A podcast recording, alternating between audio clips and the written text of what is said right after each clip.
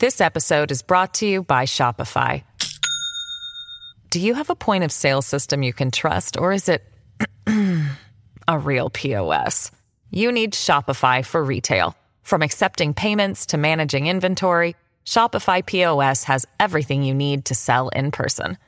Go to shopify.com/system, all lowercase, to take your retail business to the next level today. That's shopify.com/system. Hello, everybody. This is Marshall Poe. I'm the editor of the New Books Network. NBN listeners like to read books and buy them. So we thought we'd tell you that right now our friends at Princeton University Press are having a remarkable site-wide sale. You can get 50% off books, including ebooks and audiobooks, with the code 50, F-I-F-T-Y, at checkout until May 31. You can save some real money on Princeton University Press books. I encourage you to go there and check it out.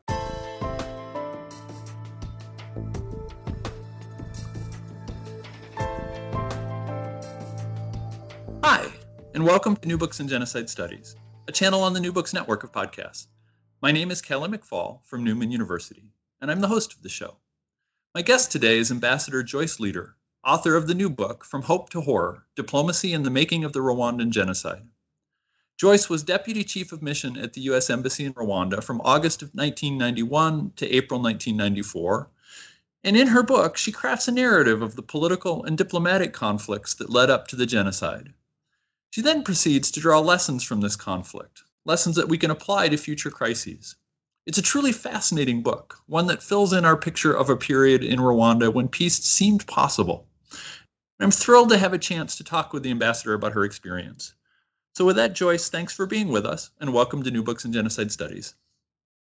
Thank you. It's a pleasure to be with you. So before we talk about the book, I'd like to just have the listeners get a feel for who you are. So, how did you decide you wanted to be a diplomat? Well, I wanted to do something that was international from the time that I was very young. And a friend of mine came back from when her father was a Fulbright scholar teaching in France, and she told me at 6 years old that she dreamed in French, and I was hooked ever since.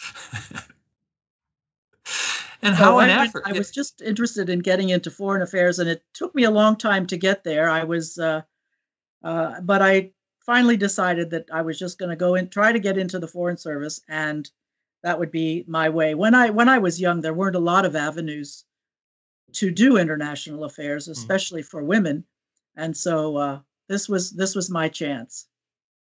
Yeah, I'm intrigued by that. What was there something distinctive about your experience as a woman rather than a man? Was it more or less the same experience, do you think? What was that like? Well, definitely in terms of the Foreign Service, when I went in, the women in the Foreign Service had just had somewhat recently, a few years earlier, filed a suit saying that the application materials were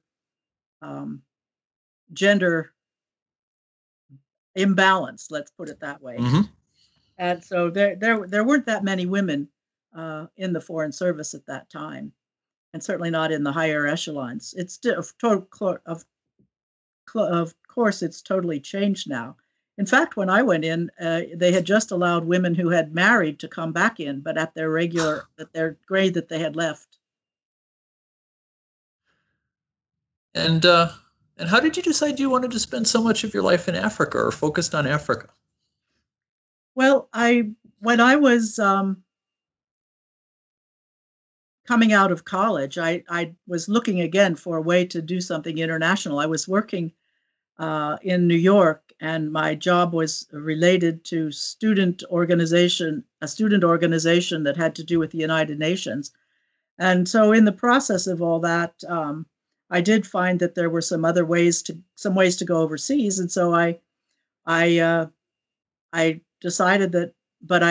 So I went and interviewed with this group in New York. I mean in Boston, and they suggested that I go to Bechuanaland, which is the previous name for Botswana in southern Africa.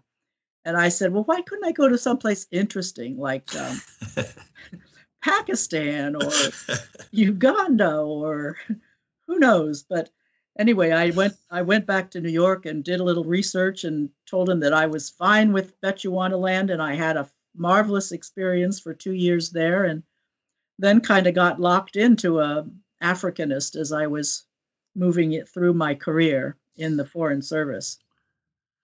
And I'm right. And I had also, before the Foreign Service, I had also done 3 years as a Peace Corps staff in what was then called the Congo. It was Zaire at that time. And am I right? You worked with refugees, right? Or refugees and migrants? When I was in the Foreign Service, yes, I was interested in refugees. And the first few assignments, they wouldn't let me do that because that wasn't good for your career. Huh. So anyway, I finally did get to work with refugees in first in Geneva at the U.S. mission, which is the sort of the center of where the U.S. Embassy, where the U.S. Diplomatic Service links into international refugee activities. And then subsequently, that was mostly when I did that. But then in most of my jobs, I also had to deal with refugee situations. So I think many of our listeners have a 10,000 feet understanding of what happens in an embassy, but probably don't know much about the day-to-day life of somebody who's a deputy chief of mission. So what's the job description for the job that you did generically in Rwanda? What kind of activities did you do? Well, I think that this is partly what I tried to convey in the book, is what it was like to be in that position and to be in Rwanda at that time doing that work. But a place like it differs whether you're in a small embassy like I was in Rwanda, which is typical of small countries that don't have much impact on U.S. national security, or in a larger embassy. I mean, it was quite different when I was in Nigeria, where I was like one of three people in a political section. In Rwanda, the political section was merged with the consular section, and it was a junior officer who had that position. So, in fact, we only had really three reporting positions, and the other positions at the embassy were more administrative. So I was, the ambassador took on most of the relations dealing with the political affairs that were going on in the country. I got involved with the civil society that was going on and had to backstop him. So I knew most all of the political figures as well. And then the third person did economic affairs, as well as linking to the military, which I did some of as well, but that was mostly in her portfolio or his portfolio. And so it was, and I had to also sort of get involved with embassy mission-wide activities. We had the United States Information Service, which at that time took care of the USIS activities and in the country, USIA, and that was mostly journalism and exchange activities with Rwandans and the U.S. And then also we had the USAID there. We had there were more Americans working for USAID than there were for the embassy, and it was a bigger operation. But we also would continue to link with non-governmental organizations that were American that were there, and with all the UN organizations that were connected with the kind of work we were doing. UNHCR, the United Nations High Commissioner for Refugees, was there. UNDP. So there were a lot of people that you would get to know in the Rwandan community and the international community, of course, your colleagues, your diplomatic colleagues as well. So we were always relating to those people, and the job I was a political officer, and so the job is basically to understand what's going on in the country as it affects American policy, and then to write that down and convey it to Washington, where the policy making process resided. And we would feed into that policy making process through the kinds of reports that we would send back to the country. I mean, to the capital, to Washington. Mm-hmm. So you arrived in Rwanda in the summer of 1991. How much did you know about the country before you arrived, and what kind of impression did you have of the country in the first days and weeks after your arrival? Interestingly enough, I had been to Rwanda several times, and most of that was in relationship to my work as a Peace Corps Associate Director for Education in Zaire, next door, the large neighbor to the west. And that was because mainly because for 2 years of my time there, I was supervising the Peace Corps volunteers who were teaching in Rwanda. So I would visit periodically, not a lot of times, but I would visit occasionally. And I got to know Rwanda through the attitudes and the information that I got from the volunteers to a large extent. But I also, in working with people who were in Zaire, we had a training site right on the border with Rwanda, and some of those people had experiences and even family in Rwanda. So I sort of got to know it that way, and through the Peace Corps, and then later through refugee affairs, I was sent to Rwanda from my job in Geneva to do some liaison work with Washington when they had an influx of refugees from Burundi, just to sort of help them out a little bit. So I had a little knowledge of it. But when I got to Rwanda, it was quite exciting in the sense that the president had announced that there would be an opening to democratization, to democracy. The government in power had been in charge. It was from the Hutu majority government that had been in the driver's seat for nearly 20 years. They had taken over. They were mostly from the north of Rwanda, and they had taken over in a coup from the previous Hutu government, Hutu majority government that had been in the south. And they were now announcing an opening a year before I got there, announced this opening to democracy, and that there could be, and then just before I got there, they had legalized multiple political parties. And so many people were, getting involved with the political process and joining this party or that party that was reestablishing itself from the days of independence, because the government in charge had been ruling as a one-party state for most of those 20 years after they took over in the coup.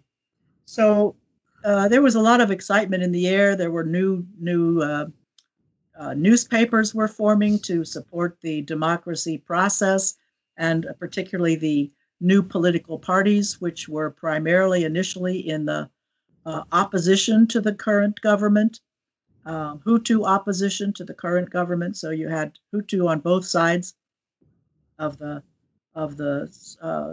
coin. Those who were going to support the president and those who were against the president, and so there were a lot of human rights organizations forming to insist on respect for human rights and to follow up if there were breaches of that with investigations and reports.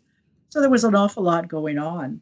So, and it was very exciting. And I was getting to know, as I got to know people, one of the things that the volunteers said, that it was always so hard to get to know respondents because they were fairly closed, fairly reticent to share much about themselves or the way they were thinking or feeling. And I began to find that you know, wasn't always true, that a lot of Rwandans were very interested to talk about what was going on and to get to know somebody from the American Embassy. One of the really interesting observations you make is, excuse me, for the first months after you arrived, the peace process, right? Because of course the RPF had invaded a while before you arrived, but the peace process and the democratization process were separate tracks. Yes. I'm intrigued by that. How does that happen? Well, the way it happened was that as this excitement was going on in the capital and all of this, you know, idea of democratization was the focus of the political activities in the capital. As you say, it was just about exactly the same time that the president announced the opening to democracy that the RPF, made up mostly of Tutsi refugees from Uganda, the country to the north, had invaded. But this war, this invasion, this what I call a simmering conflict that was taking place at the border was not very much on the minds of people in Rwanda, in the capital. Huh. It was just that little, you know, that was just a little conflict going on up there. And they weren't paying any attention.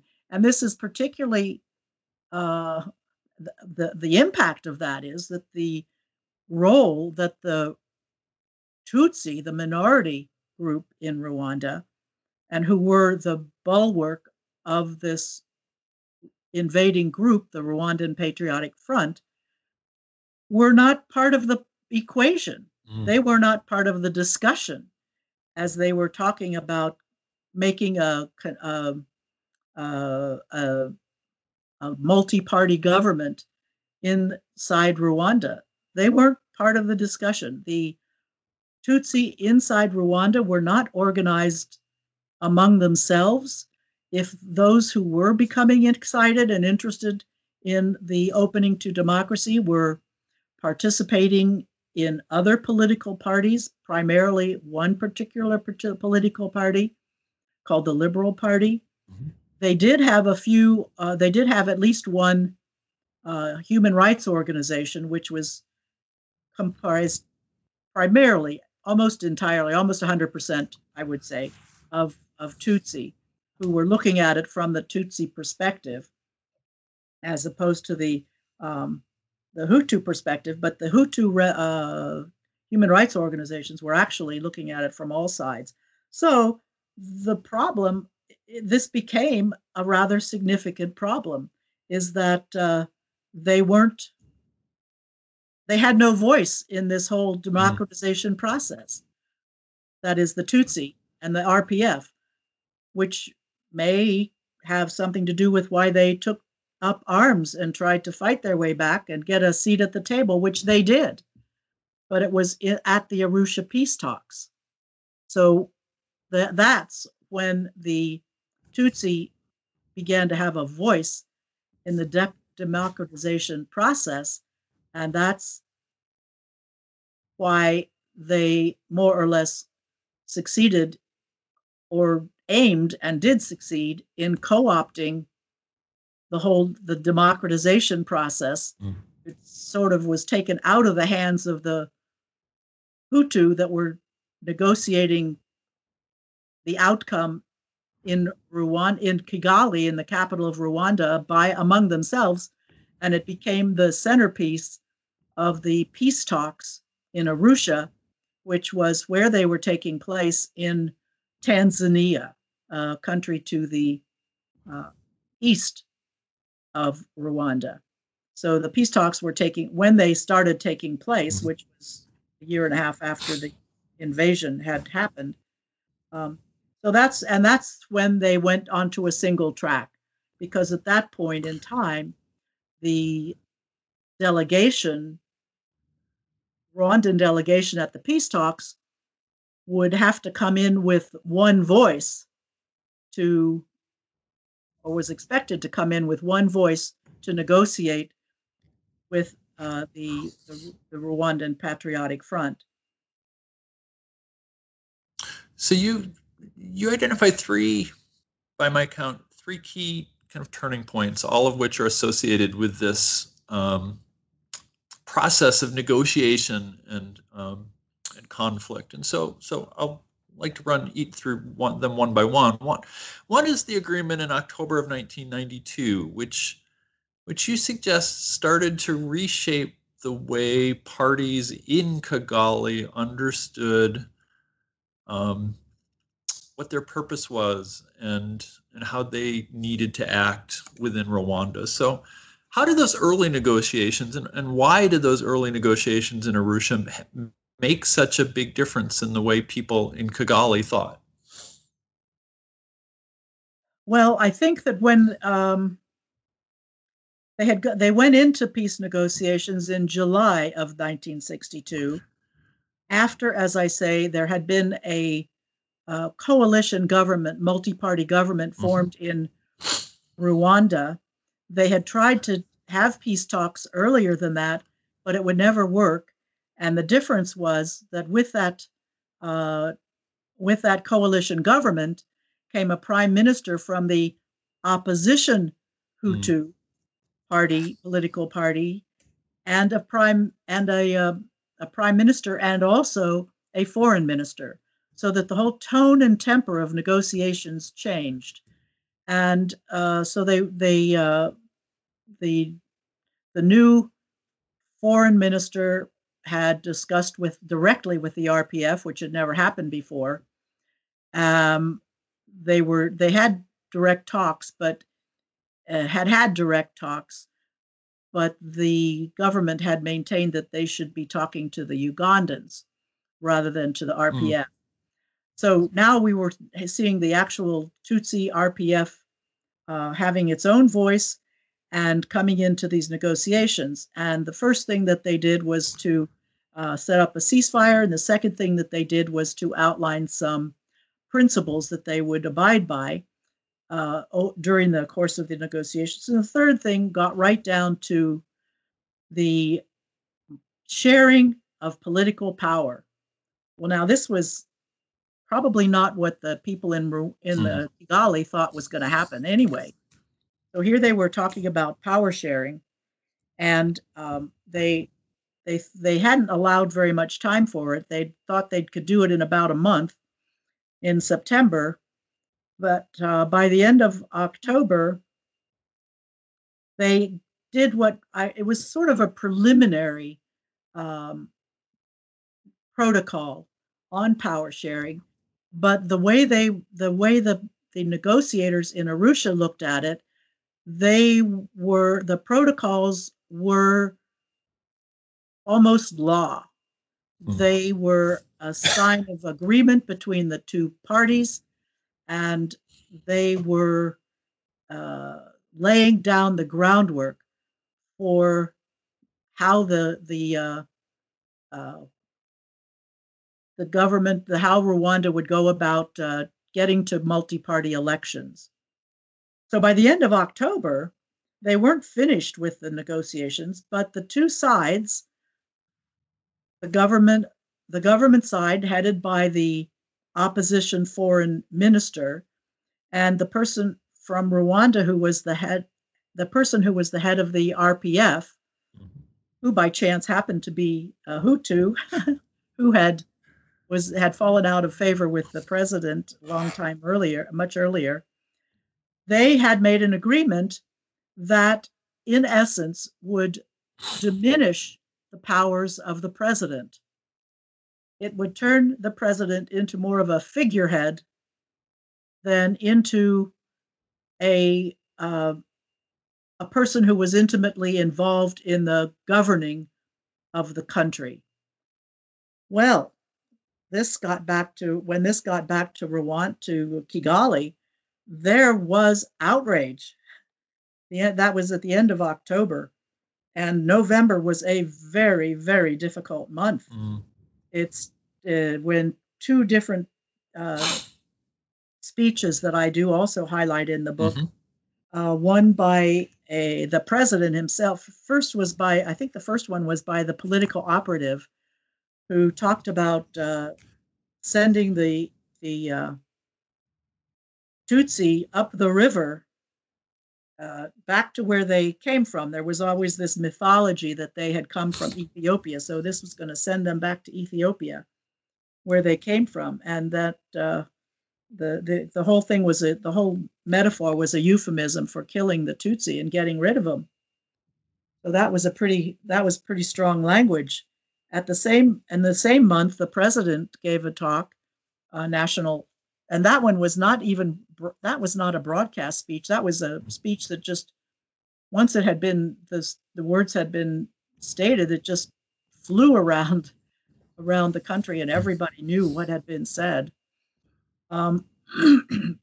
The president spoke to the nation, and he called the peace talks, the peace accord, referring to this protocol that had been signed by the two parties at Arusha, a chiffon de papier, just a scrap of paper, and just sort of dismissing the peace talks out of hand, and so it was a very difficult time.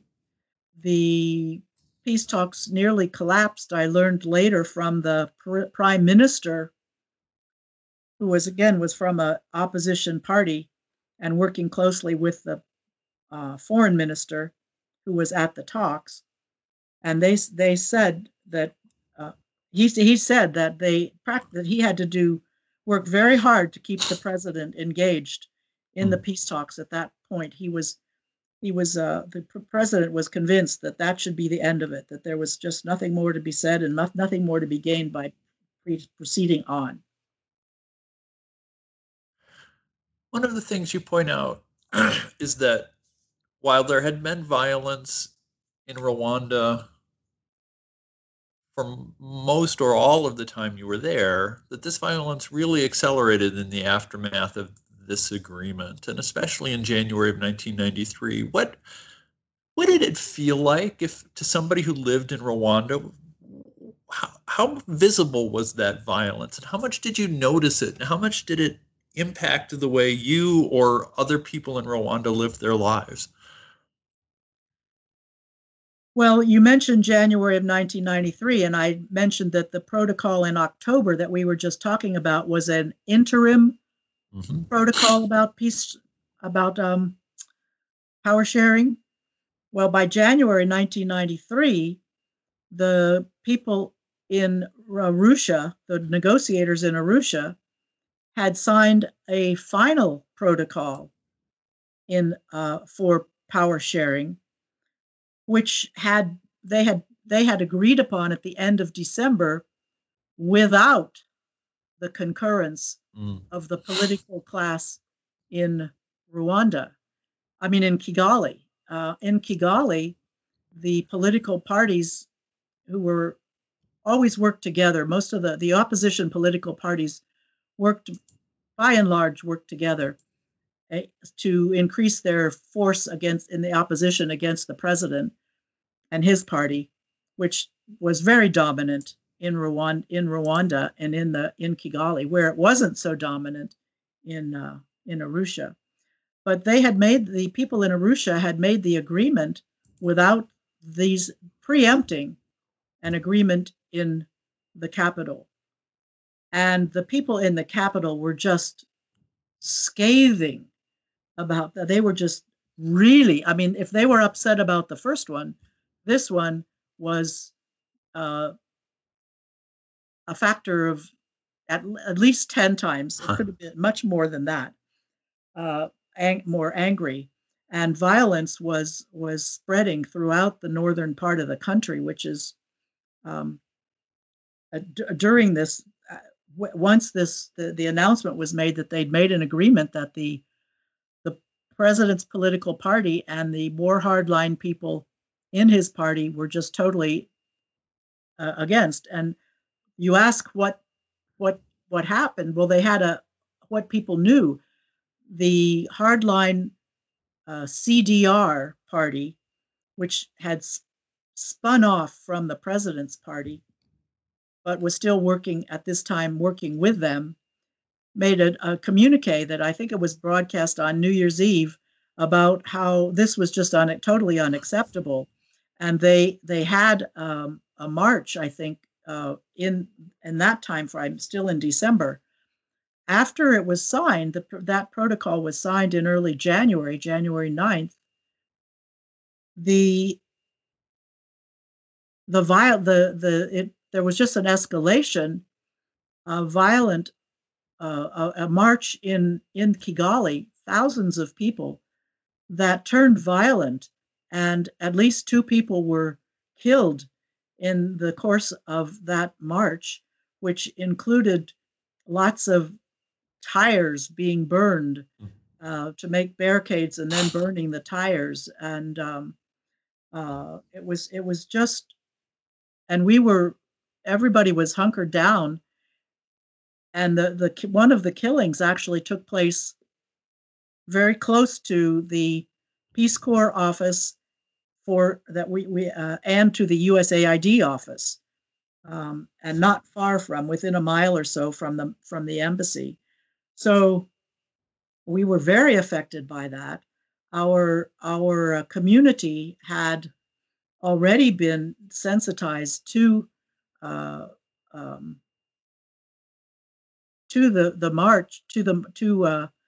what was going on, and we had, in fact, just before the peace, because there was some escalation of violence in the center of Kigali just before the peace talks began, when they were still being talked. They had agreed to have them.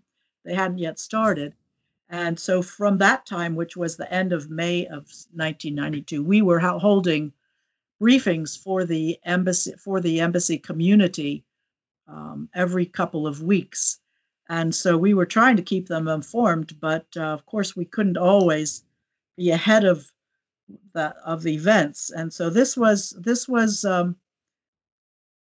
one that was extremely well known to our community, and this was one that really concerned everybody. There was a little bit of a lull because a human rights organization came in to do an investigation at about the middle of January, and that calmed things down for a bit. But as soon as they left, the violence continued in the northern part of the country. So people did know about it. It did affect us. Our world was getting smaller and smaller because there was a lot of random violence going on. And by this, I mean landmines were laid on roads and could explode if a truck hit them or something. There were bombs going off in bus transportation, which was used mostly by Rwandans, except for our Peace Corps volunteers, who, if they came into the capital, would have to use this kind of transportation. So that worried the community, and it was just that, you know. And I used to go out to restaurants a lot, and we just had to stop going to restaurants because one of the ones that I frequented, a bomb went off underneath somebody's table. I wasn't there at that time, thank goodness. One of the nightclubs that some of us used to go to, there was a bomb that went off there.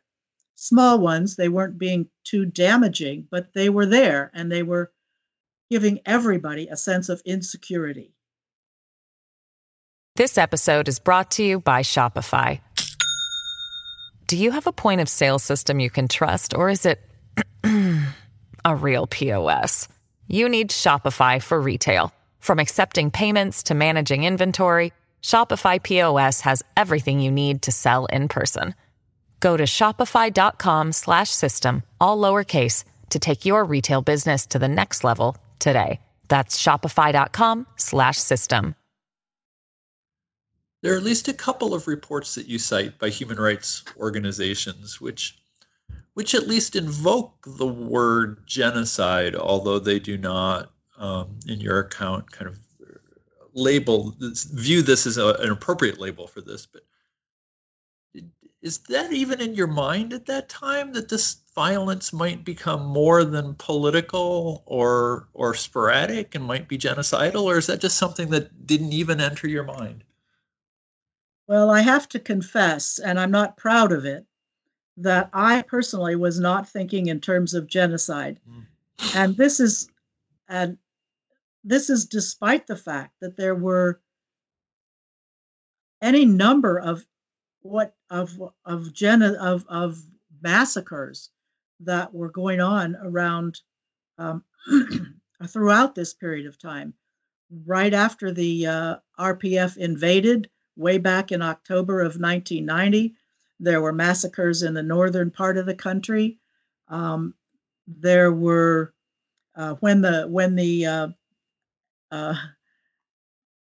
always happened when there were some steps toward democratization or peace. So when the government formed its, just before they announced the formation of the multi-party government in March of 1992, there was a massacres to the south of Kigali. Then after they started the peace talks in Arusha, and were going to start to have the power sharing talks, there were massacres in a town called in a town that's by the lake. It was near not too far from the capital, but it took a long time to get there the way the roads were. So there were these mini massacres all over the country at different periods of time.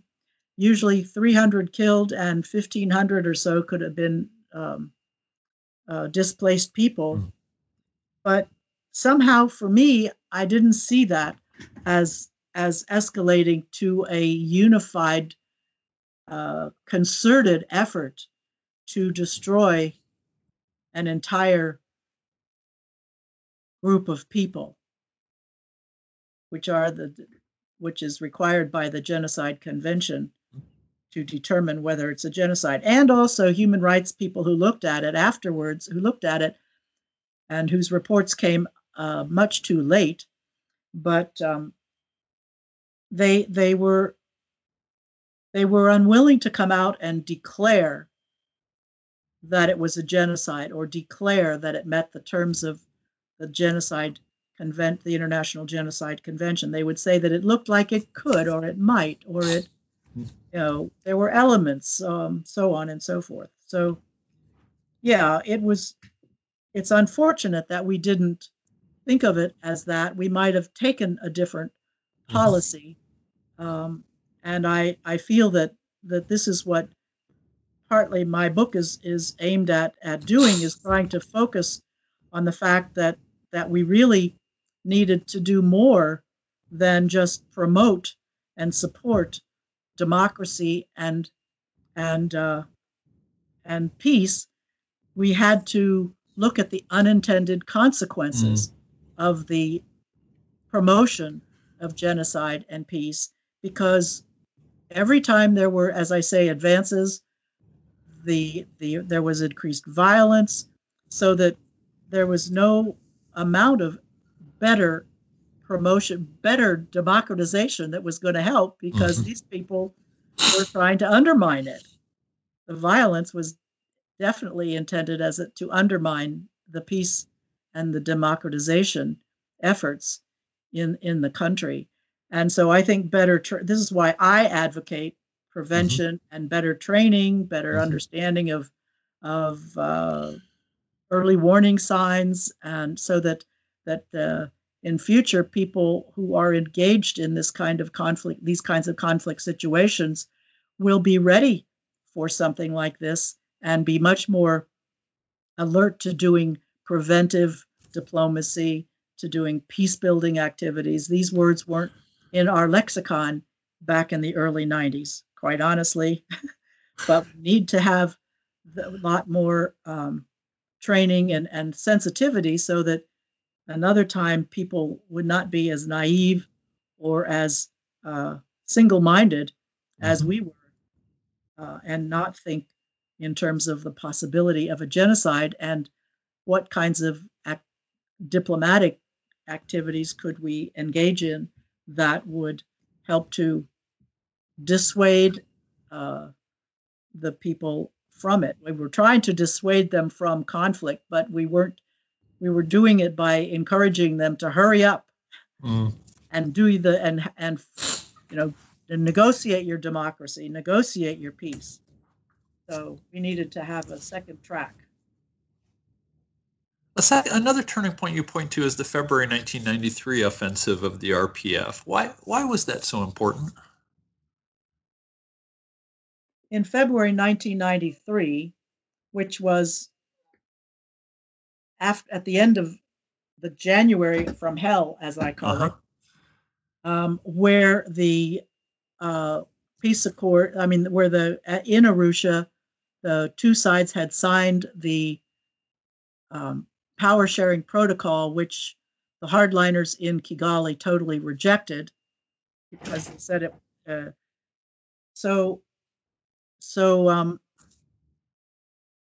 At the end of that month, or February 8th, beginning of February, the negotiators had gone back to Arusha.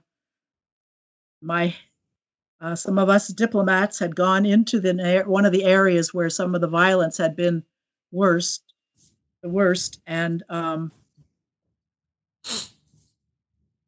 to see what the situation was. It was just on the heels of that that the RPF started to move down from its base, which was by this time inside Rwanda. And Rwanda's a very small country, let me remind you. It's not much bigger than Delaware. But 40 miles away at the border was a long way. And so they started moving down from their base, which was near the border. And we would be able to hear exploding ordnance at nighttime, daytime. Anyway, they seemed like they were wanting to capture Kigali, which they never did. But the offensive seemed to me to be a big mistake because because the effect was to really anger the Hutu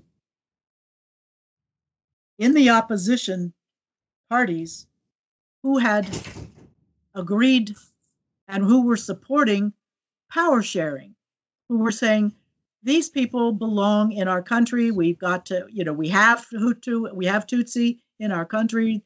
We need to make peace with these folks. We need to have them in our government. We need to share power. But now all of that was being called into question. Why? And not only was it angering the people who already weren't very happy about sharing power, but it seemed to convince those who had agreed to share power to back away from that agreement. So here we were the situation was where the president and his party were scathingly annoyed about this breaking the peace, breaking the ceasefire, moving towards Kigali, and the government forces weren't able to stop them. They needed to call in the French, and so it was. It just was, in my view, a provocation that was counterproductive to what they were trying to achieve. When asked why they broke the peace accord of 6 months, for this offensive. They said it was a retaliation for all of the violence that had been perpetrated against Tutsi during the month of December and January. And there had been a lot, but it was against Hutu as well. It was violence. It was a lot of violence that the government forces and the militia that were beginning to be active, former political party youth group that were being active as militia. So it just seemed to me to be very counterproductive. It wasn't until much longer after when I had a chance to talk with some people who were in the Rwandan government at the time,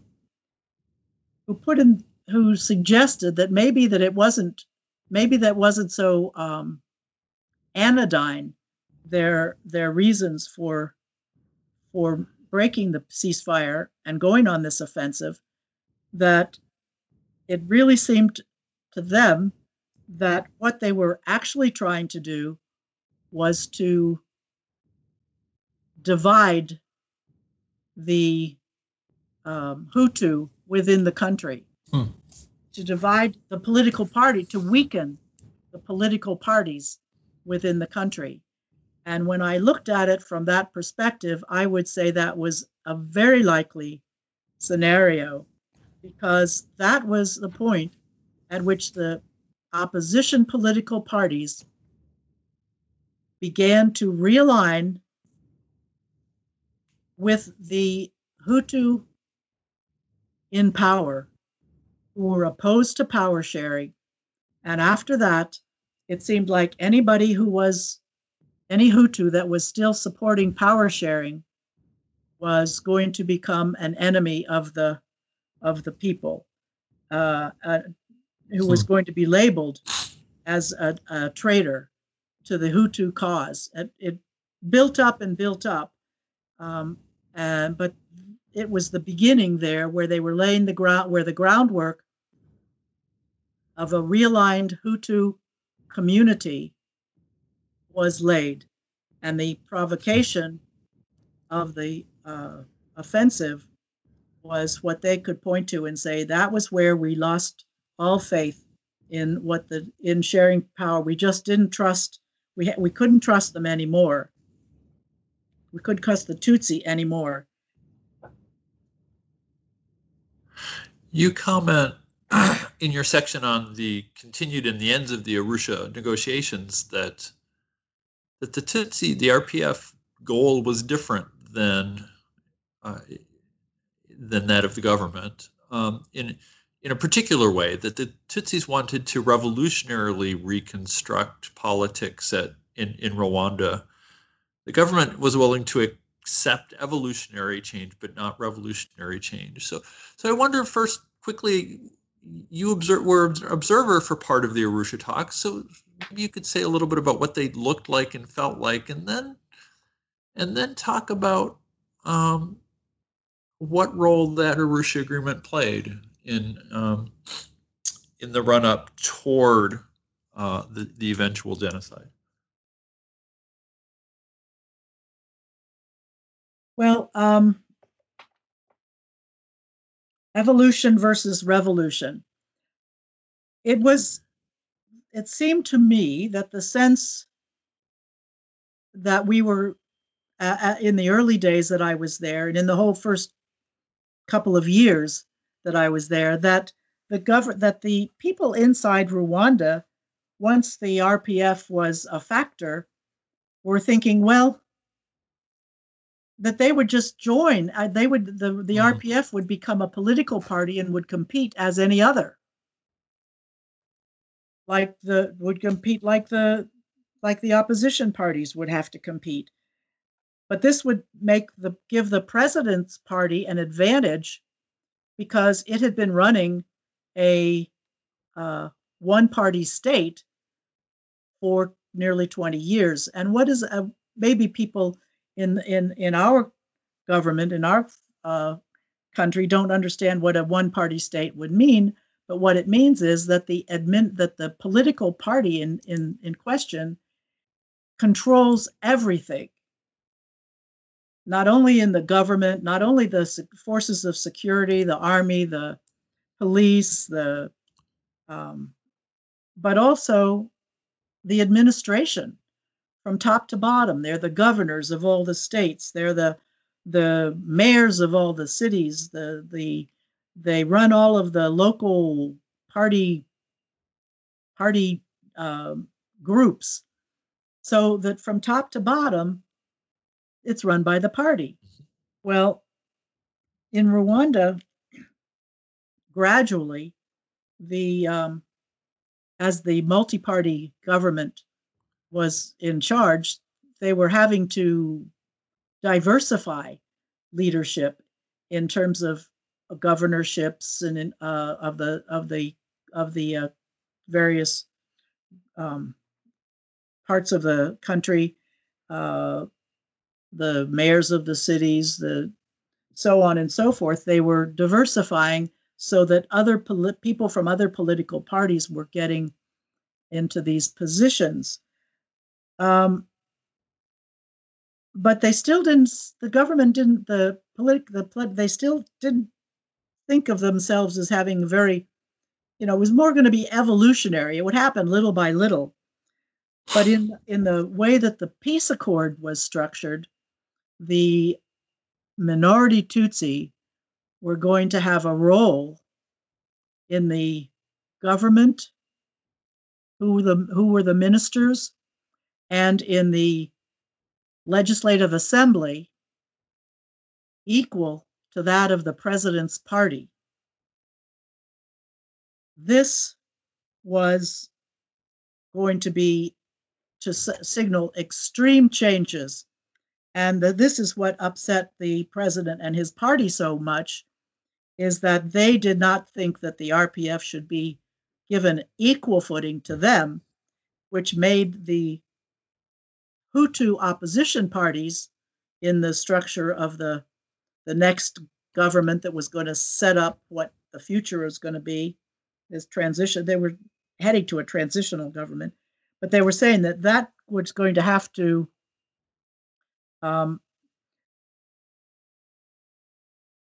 that they would have to share this power, and the opposition parties would be the balance of power. That if they were on the RPF side, then the RPF would be able to control everything. If they were on the president's side, then the president would be able to control everything.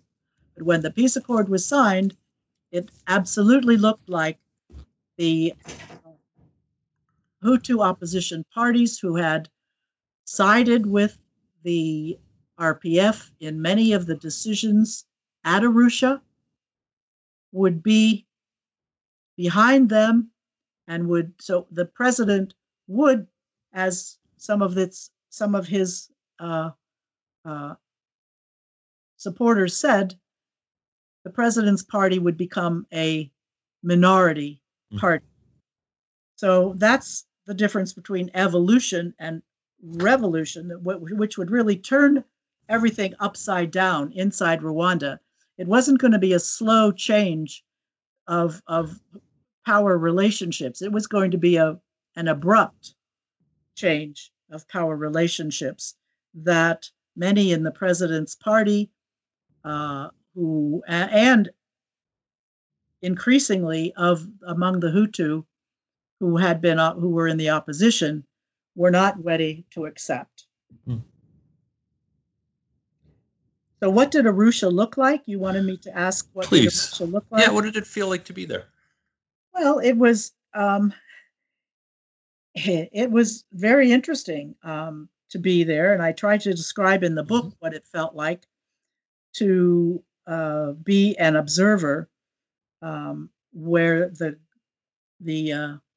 RPF side was extremely disciplined and extremely united. And the government side spanned the gamut from hardliners who were actually to the right of the president in terms of their thinking about how there should be no fraternizing with the RPF at all or sharing power. And those who were, and then there was even one Tutsi minister going all the way to the other end of the spectrum. Not to say that the Tutsi minister was always on the same page as the Tutsi in the RPF, but that was the sort of gamut on the delegation of the government. And trying to get them on the same page, we would say was like herding cats, because it was very they were, as I've said in the book, and there was no common vision among the parties who were vying for power about what the future of Rwanda should look like. The RPF had its vision. The Hutu who had been running the government had their vision. The Hutu opposition had its vision. And so here was so I describe it as almost a three-sided negotiating table, where you had the Hutu from the government on one side, the Hutu opposition party people on another side, and the RPF on another. And it was kind of like on any one day, who would side with who, and who to determine who would prevail. So, so it was. And in many cases, the Hutu opposition, led by the foreign minister, would make common cause. I wouldn't say they trusted or they agreed with, or not, they trusted the RPF, but they would make common cause with them because it would advance both of their interests vis-a-vis the president and his party. So.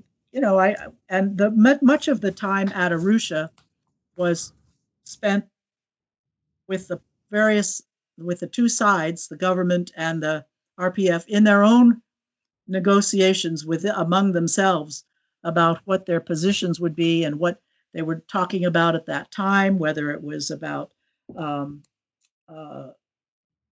disarmament or whether it was about merging the armies or. When I was there, it was on the military talks. And so so they would be working alone. I would be writing reports or getting to know the observers from the African or the Western countries or the UN people who were there. And then when they decided that they had something, and the facilitator, who was the Tanzanians, who had been named in the going into the peace talks as the facilitator for the talks, they would be having private conversations with the two sides or with us, the diplomatic observers, and. We would all be trying to work with them to find compromises so they could move forward.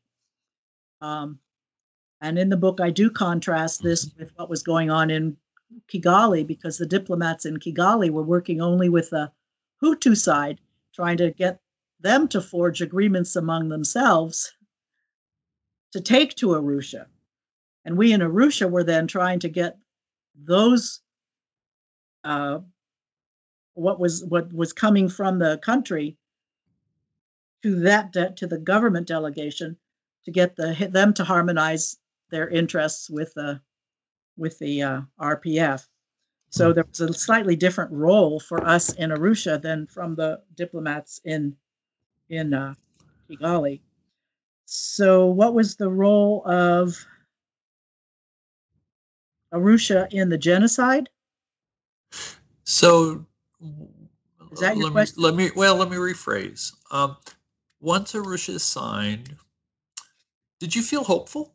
Did you think that Rwanda was on a path to peace, or were you pessimistic that these accords would work? Well, That's an interesting way of asking me what I was feeling, because I never quite looked at it that way. We were hopeful. Let me put it this way. Our embassy, our ambassador, we were hopeful throughout that it was all going to come to a successful conclusion. This is part of the problem as well. Just like we weren't thinking about genocide, we weren't necessarily thinking of failure. But after Arusha was signed, I note in the book that there was absolute silence from Kigali after they were signed. The president was there to sign them. The president of the RPF was there to sign them. The signing took place in Arusha, and the prime minister. On August 4th, 1993. There was in Kigali. I was in Kigali. There was nothing at all to suggest that anything was different from one day to the next. Finally, the prime minister had to declare a day to celebrate the Arusha success. People in Rwanda were just like, they were just on pins and needles, really. They were like, this isn't going to work. This is just, it's just, they're not being serious. It's not going to happen. I think in a way they're pessimists by culture, but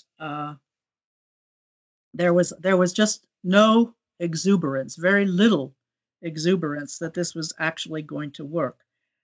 Well, and I did write a cable, which has now been declassified, that did lay out the fact that the security situation was just still a big problem, and the extent to which various parties were really willing and ready to abide by the terms of the agreement just wasn't clear. But people came back, got back to work, and there was a lot of activity leading up towards the implementation of the accords. And, but it just seemed like and the genocide began 8 months later. During those 8 months, things got worse and worse and worse. But, it was always like, there's gotta be a way out of this. There's gotta be an exit. There's got to be an off-ramp somewhere. And the off-ramp kind of never came. But there was a lot of energy, much of which was in the international community, that that things were going to work. And this comes back to another thing that I say is, we can never want it more than the people who are fighting. We, the diplomats, we can't want it more than the parties themselves do. And I think we got out a little bit ahead of where the parties themselves were. But there was one thing after another that was put in front of that the parties put in front of themselves that kept implementation from taking place. One after another. First, the parties were splitting and falling apart. They couldn't come up with common lists of people to be in the government or people to be in the parliament. They couldn't come up with, they weren't ready to accept the divisions, because the whole peace accord rested on the unity of the parties. And if one group said, okay, we're going to split from that group that we can't agree with anymore, then they would be out, lost. They would no longer have a role in the implementation, because the parties were named that were going to be participants in the government. They were named in the peace accord. So their hands were tied. They had to stick together and try to find a way through it. And then after that, it was the role of the CDR. I mentioned earlier, it was the hardline party. And by this time, they had totally split from the president, and they were on their own, and they were not accepting they had refused to sign the peace accords, and they were, as all the other parties did.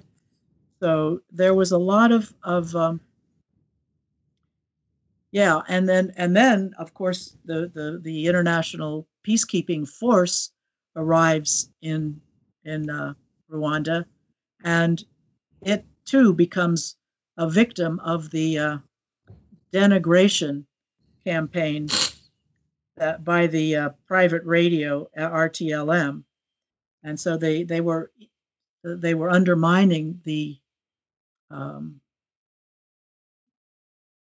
role of the UN in this as a peacekeeping force.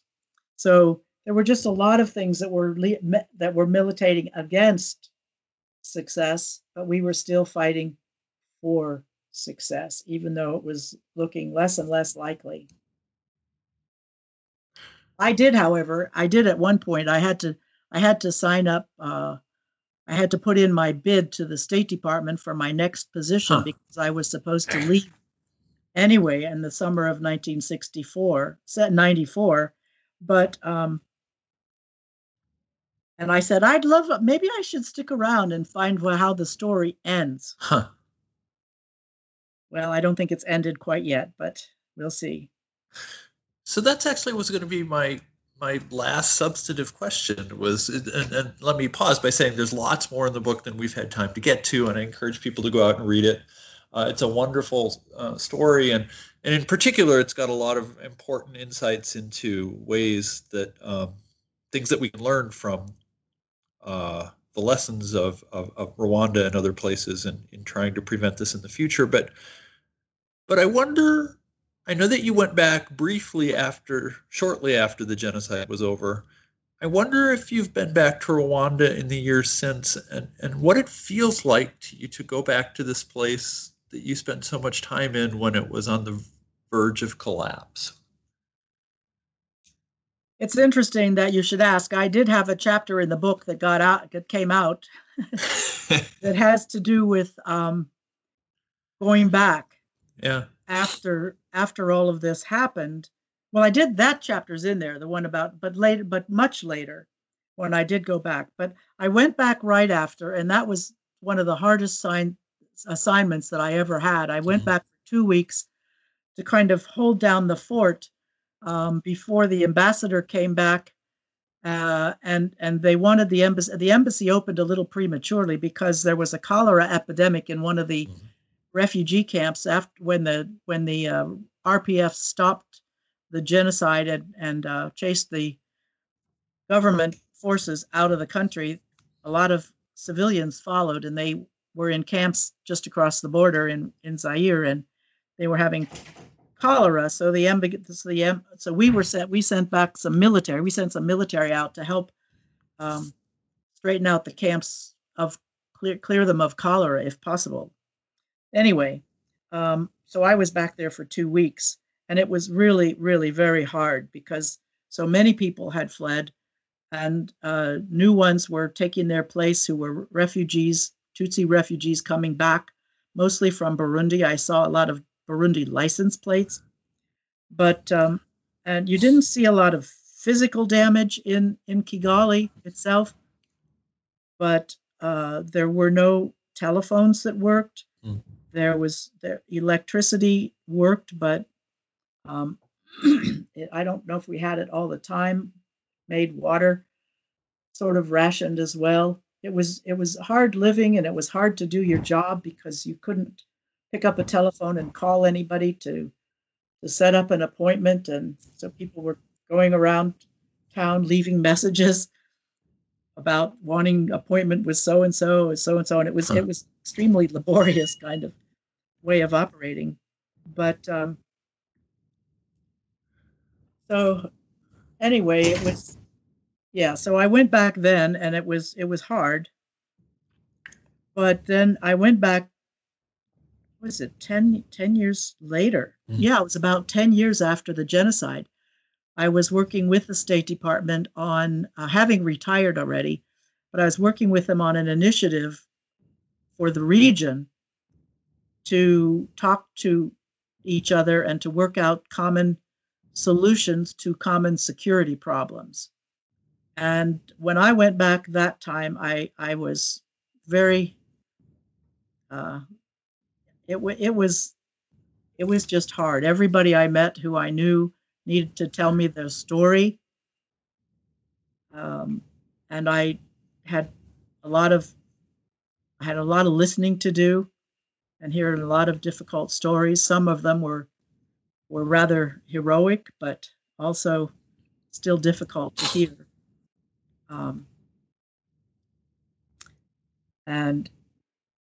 But things were, you know, Rwanda is a country that has really recovered economically from the genocide, but there's still a lot of discrimination going on, I think, and it is still a place where they're struggling to balance security with diplomatic freedoms. Well, that seems an appropriate place to end. You've been very generous with your time. Thank you so much. I always ask guests, though, as the last thing they do for the show, I wonder if you could suggest to listeners a book or a movie or something that they can read or hear or watch that was meaningful to you somehow in terms of making this book. What should my listeners read this weekend? Well, I did listen to your previous interviews, and I realized that this was going to be a question. So I have a little list here. Excellent. Excuse me. I think something that people could listen to, could watch for, that really moved me was something that I saw when I when would it have been? About 2009, there's a play, a theater play called Ruined, R-U-I-N-E-D, Ruined. And it's by a writer called Lynn Nottage, N-O-T, I think it's two T's, A-G-E, Lynn Nottage. And it hasn't made the big time. She has done some other plays that have gone farther. That I was in London and saw her in the headlights in the theater district lights. Uh-huh. Saw her name up there for a different play. But anyway, it's really about the what was going on in which is part of the legacy of the genocide. The fighting and that's going on still today across the border in what was Zaire, now the Democratic Republic of the Congo. But it's a very powerful, powerful play. Of course, there are all the popular movies, Hotel Rwanda, which many of the people in Rwanda feel has not done justice to the story, but I believe is a very good introduction to people who would like to know what kinds of issues people were struggling with in that very early part of the genocide, leading up to it, and in the early part of the genocide. And it is a more popularized way of looking at it, but I think that it gives us, the Western viewer, a lot of insight into the kind of thinking that was going on. And I think that, there's just several books that I used as resources. I don't know if that's the kind of thing that were resources to me, because most of it I wrote out of my, most of my memories, most of what I recalling, but sometimes I needed to get some names or certain sequences, and there's of course the Human Rights Watch, Alison DeForge wrote "Leave None to Tell the Story." It's a huge book that would be hard to read front to back. But there's a lot of good stuff in it, and then several books that have chapters on on Rwanda. Another one about the genocide legacy is Jason Stern's Dancing with Monsters, about because after the genocide, to get Rwandan government, the Tutsi government that took over twice, invaded, entered into the Congo to try to first get back people, that their civilians, to get them back into Rwanda, and then also to try to eliminate the threat of the former Rwandan army that still existed in the Congo. And that was, so those are just a few. There's one called Aiding Violence by Peter Uven. That's more of from an aid perspective. I was going to look up, there's a book called Neighbors Killing Neighbors, which is a gal that wrote it as a dissertation, transformed dissertation, and I was going to look her name up, but just the Neighbors Killing Neighbors, it gives you a very interesting insight into the thinking of the people who were on the front lines of killing during the genocide. I believe her name is Leanne Fuji, and I know that because I think she was the second or third interview I ever did on this show. So I appreciate that reminder. And I agree, that's a wonderful book. It's a very good book. The play sounds really interesting. You've now distracted me from supervising my children's homework, which I am in theory doing this during the pandemic shutdown. And I instead will go read the script, which sounds wonderful. But thank you so much for your time. I very much appreciate it, and I know listeners do too. And as I suggested, I think the book is well worth reading and well worth looking for. We've been talking to the Ambassador Joyce Leader with the book about her book From Hope to Horror: Diplomacy and the Making of the Rwandan Genocide.